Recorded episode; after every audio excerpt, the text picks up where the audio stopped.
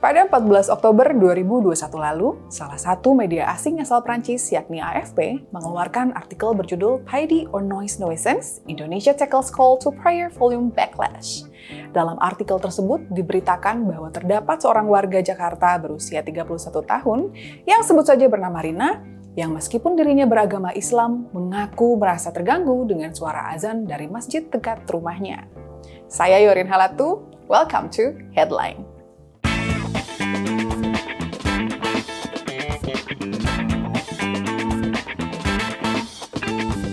Bisingnya suara azan di dekat rumah Rina telah mengakibatkan dirinya menderita gangguan kecemasan atau anxiety disorder. Rina menjelaskan hal itu terjadi karena dirinya selalu terbangun dari tidurnya pukul 3 dini hari akibat terusik suara-suara dari masjid di dekat rumahnya yang menggunakan pengeras suara dengan volume cukup tinggi. Selain itu, pengeras suara masjid tersebut tidak hanya digunakan untuk azan, melainkan juga untuk membangunkan orang 30-40 menit sebelum sholat subuh. Akibatnya, Rina tidak bisa tidur, dan pada suatu titik sampai mual-mual dan tidak bisa makan. Rina bahkan menjelaskan bahwa dia harus membuat dirinya selelah mungkin agar bisa tidur di tengah kebisingan suara tersebut. Meskipun sudah menahan gangguan tersebut selama berbulan-bulan, Rina tetap memutuskan untuk tidak melakukan komplain terbuka. Hal itu dikarenakan dirinya takut komplainnya nanti akan menimbulkan permasalahan baru. Ketakutan Rina melakukan komplain terkait suara masjid memang bukan tanpa alasan. Beberapa orang sebelum Rina yang sudah berani bersuara memprotes suara azan maupun suara lainnya yang berasal dari toa masjid yang terlalu bising mendapatkan backlash yang cukup serius. Selain mendapatkan hujatan dari masyarakat, ada juga yang sampai terkena hukuman penjara dengan delik penodaan agama. Pada sekitar Mei 2021 lalu, seorang warga perumahan di Gading Serpong, Kabupaten Tangerang, memprotes suara toa masjid yang berisik dan minta dikecilkan. Akibat protesnya itu, warga tersebut hampir terkena amuk massa. Ratusan orang mendatangi perumahan tersebut. Warga yang protes tersebut akhirnya menyampaikan permohonan maaf. Dia mengaku hilaf dan menyesali aksinya yang meminta pengurus masjid mengecilkan volume toa masjid. Kemudian pada sekitar April 2021 lalu, artis Indonesia Zaskia Adiameka sampai memprotes seseorang yang membangunkan sahur pada saat bulan Ramadan menggunakan toa masjid sambil berteriak. Zaskia merasa hal tersebut bisa mengganggu masyarakat yang tidak menjalankan ibadah puasa atau yang tidak perlu bangun sahur. Protes Zaskia tersebut langsung mendapatkan respons berupa hujatan dari netizen. Selain hujatan online, Zaskia mengabarkan bahwa rumahnya juga sempat dilempari petasan.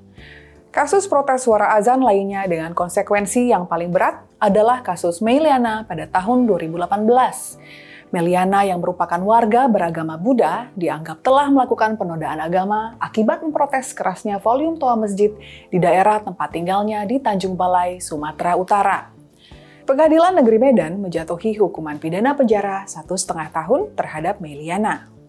Sebelum kasus tersebut masuk proses peradilan, warga yang tidak terima dengan keluhan Meliana sudah terlebih dahulu merusak rumah Meliana dan vihara Triratna yang ada di Tanjung Balai. Protes terkait suara toa masjid yang terlalu keras bukan hanya datang dari kalangan masyarakat umum. Pada tahun 2012, Wakil Presiden kala itu, Budiono, sempat meminta Dewan Masjid Indonesia untuk mengatur penggunaan pengeras atau toa di masjid-masjid lantaran suara azan dinilai terlalu keras. Di Indonesia sendiri ada sekitar 750 ribu masjid di seluruh wilayah.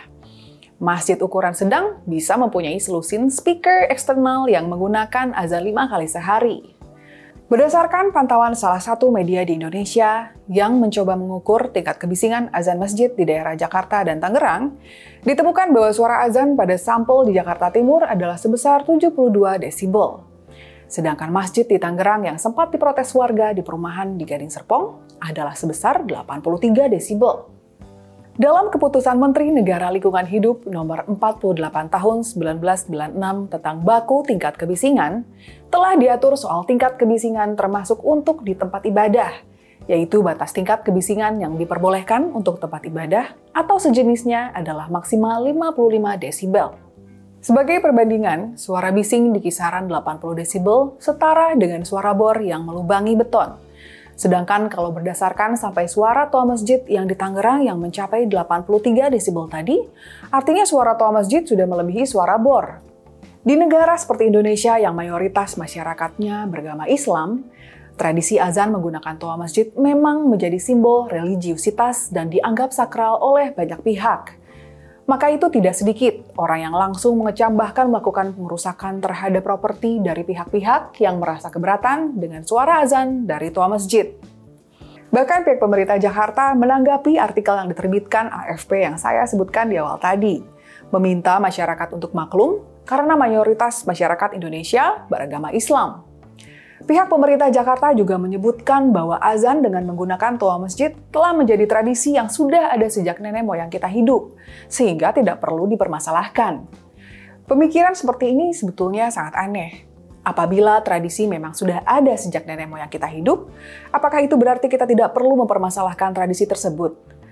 Tradisi bisa dipermasalahkan atau tidak, harusnya dinilai dari dampak-dampaknya bukan seberapa lama dia sudah ada di tengah masyarakat. Kalau banyak dampak buruknya, ya sudah sepatasnya tradisi tersebut kita evaluasi.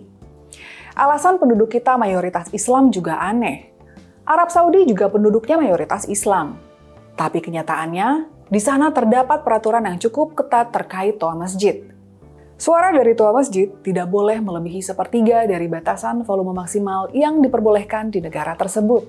Selain itu, Toa masjid juga hanya boleh digunakan untuk mengumandangkan azan dan tidak boleh untuk hal lainnya seperti pembacaan ayat-ayat Quran atau siaran khotbah lengkap.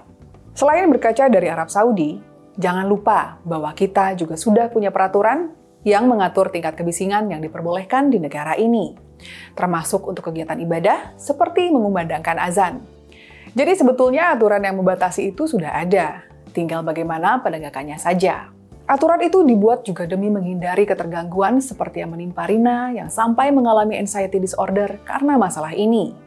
Di zaman yang sudah secanggih ini, mungkin kita juga perlu mempertanyakan lagi, apakah cara itu masih boleh dipertahankan?